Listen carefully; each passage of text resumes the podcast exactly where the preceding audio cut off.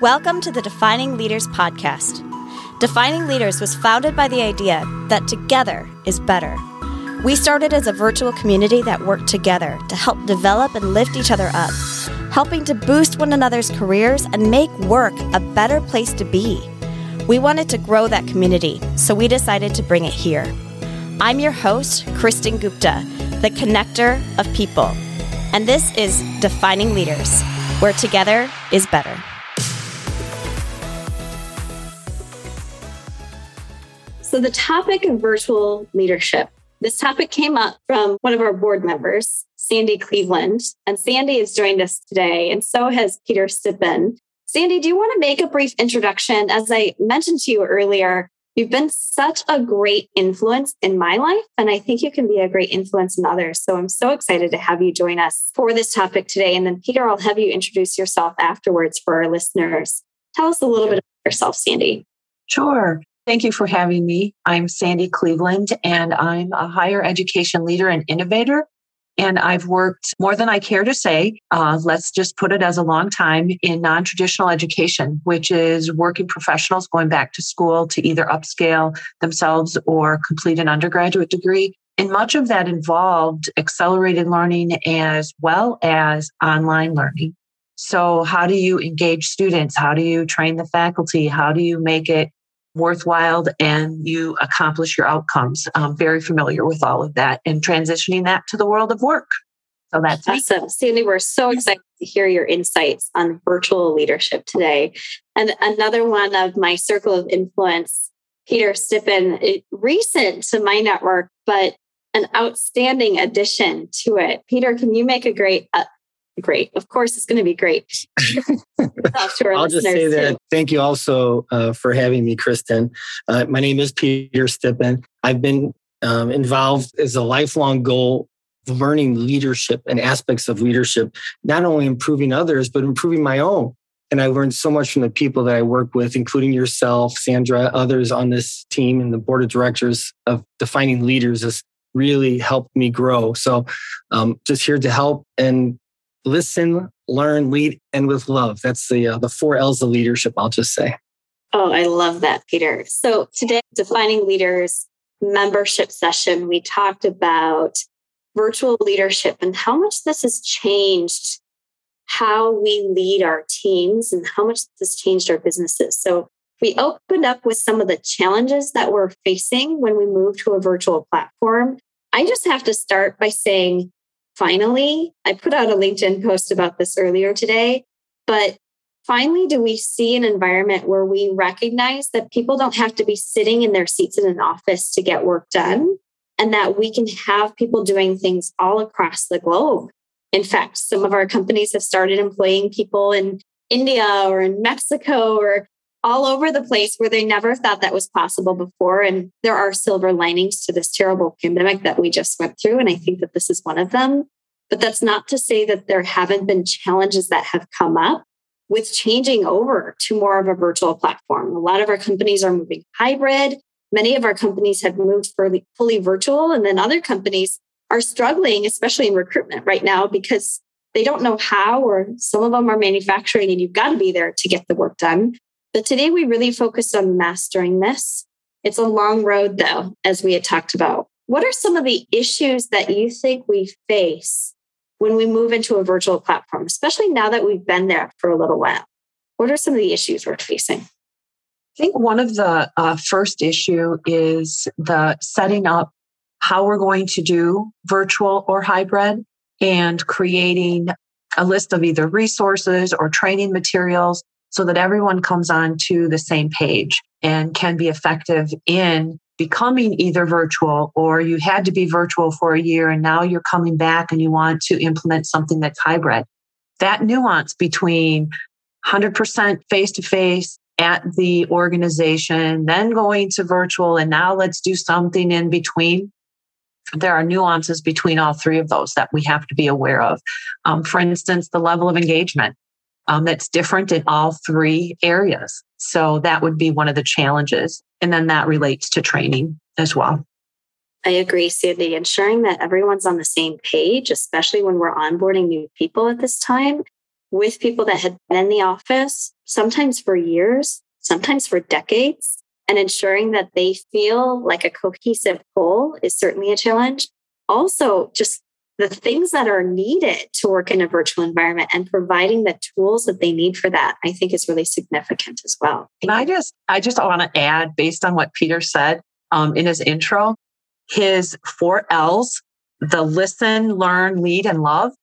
If anyone were to apply that in any one of those scenarios, whether it's face-to-face, virtual, or hybrid, you're going to be a, a superstar because oh, that's the that. foundation, foundation of all of it. I love that, Sandy. I agree. All right, Peter, what are some issues that you think some of our leaders might be facing when moving into a virtual environment? Well, I think um, in the non-virtual environment, it was easy to talk and get a visual and look at it. We're already moving our hands and we're next to each other. And there's always these little side conversations. Uh, one of the things I noticed that with my executives, we'd have a big meeting. And then when it was over, if they'd leave, they'd get to the door and all of a sudden they'd turn and they'd go, hey, one more thing. And that was the thing we all wrote down because that was the thing, the burning, the burning issue that was, I think, in their head that they wanted to say. But in the virtual meetings, it, it doesn't happen that way anymore. So how do we build trust? And when we're together, it seems like the quickest way to build trust is solving problems together. Can we solve problems efficiently, effectively with a virtual team? And solving problems, then building the trust, you can have that uh, going forward. Uh, that's, I think, it's most difficult in virtual environment is, uh, especially with new teams, new management, new leadership, building trust on a virtual environment. How can this person trust me that's never met me except on screen? So that's just one point I wanted to bring up.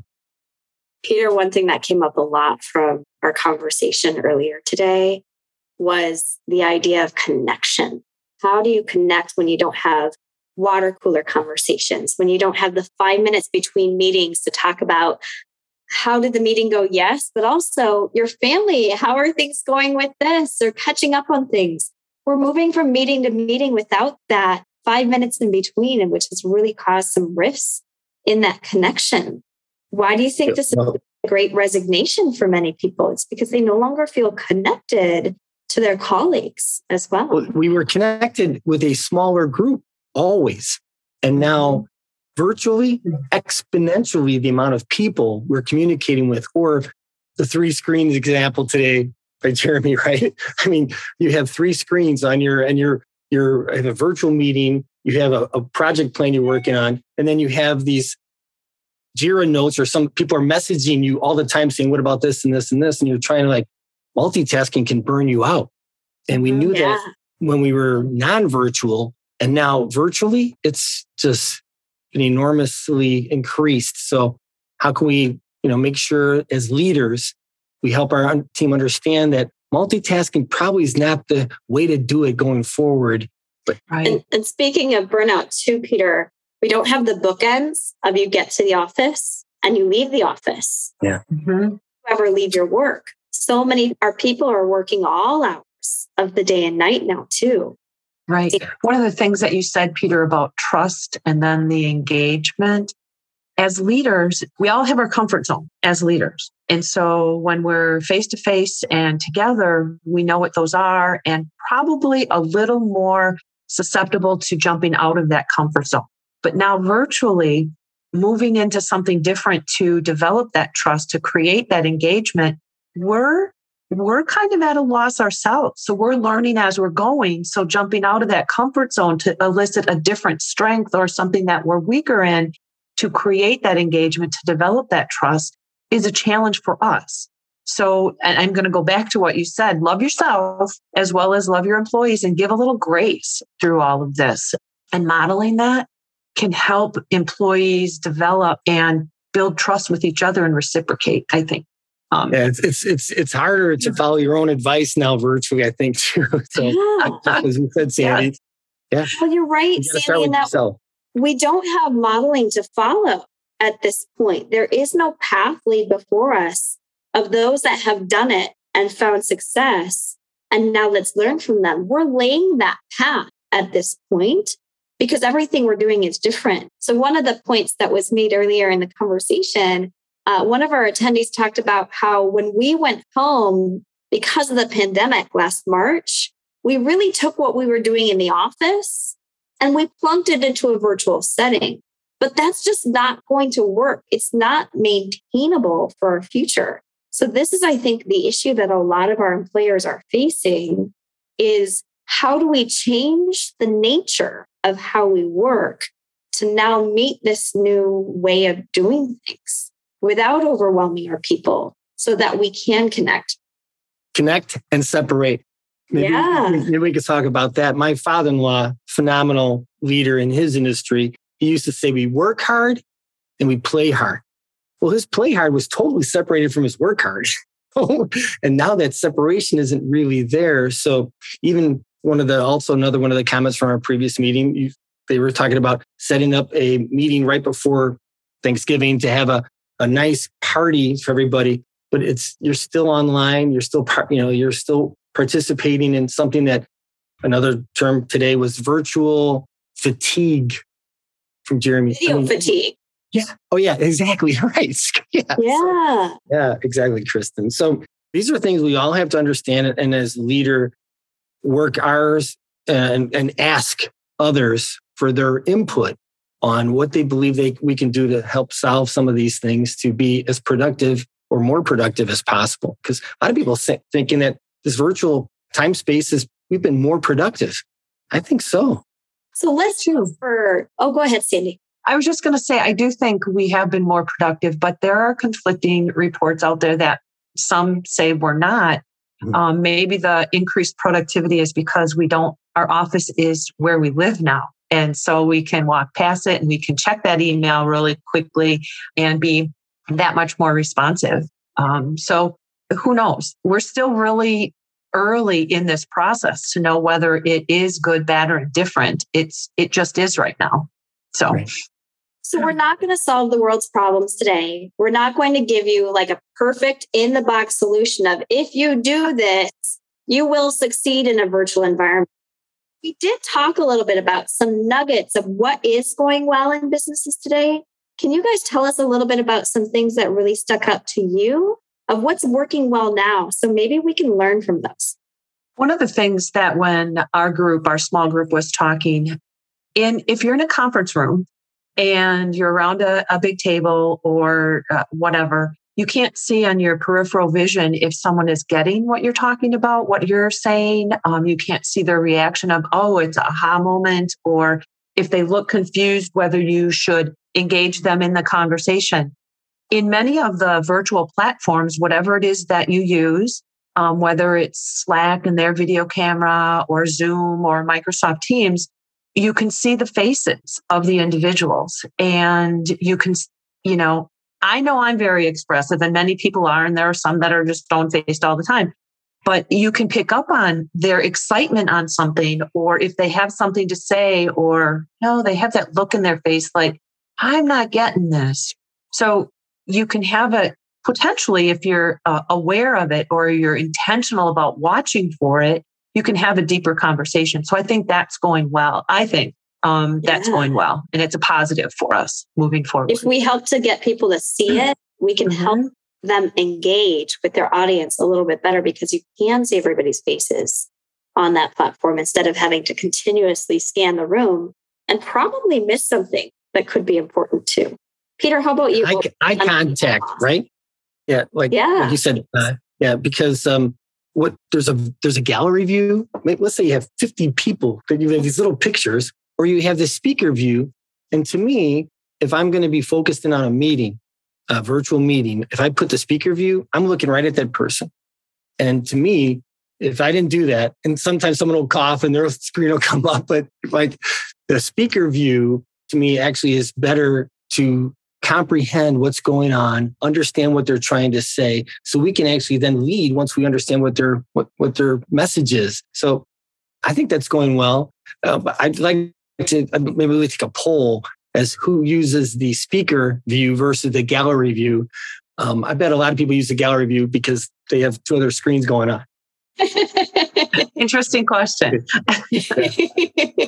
So I heard a lot of great things on what we're doing moving forward, and that overall, we all really like the ability to have something more hybrid.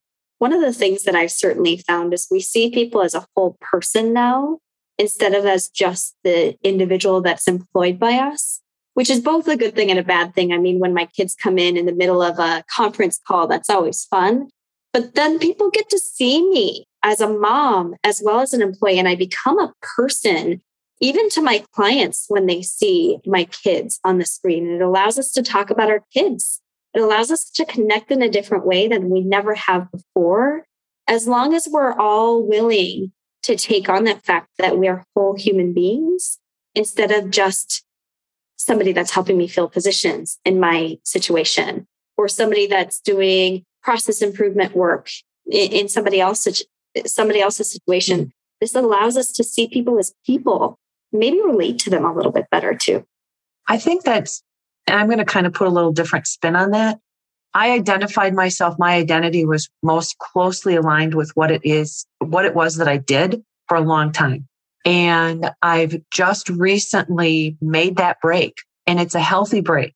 My identity is me, Sandy Cleveland, and I have all these little different pockets of who I am. First and foremost, I am Sandy Cleveland. I am a woman. Then I'm a mom. Then I'm a wife. Then I'm an employee. And then I'm an employee of that organization. I think moving virtual, and one of the benefits of seeing who I am through a virtual meeting, of course, I don't have kids, but my grandkids at any moment could be running through here. Um, so I think that's healthy. And that's a good way to move forward as a, a society and as a culture. I think it's very I, I, I agree so much, Sandra. I mean, it's almost like um, we would define ourselves by our title. What's your mm-hmm. title? And that's what we do. Mm-mm, no, I mean, now we're building relationships based on who we are, what we believe in, our values, which are so key to what we do on a daily basis. And that to me is important. We need to emphasize that in the virtual environment. Yeah. Well, Sandy, Peter, we're coming up on time, but I just want to tell you again, thank you for being a part of my personal network, on my personal board of directors as well. I've always highly valued what you bring to the table. And today's conversation I thought was outstanding. Hopefully we can help a few people through this to navigate this new world of a virtual platform. So thanks again for joining us. Thank you for having Excellent. us. Thank, thank you, Kristin, for inviting me too. Thank you. Thank you for joining us for Defining Leaders, where together is better. Become a part of our community where you can find out more about defining yourself as a leader. The link to join is in the show notes.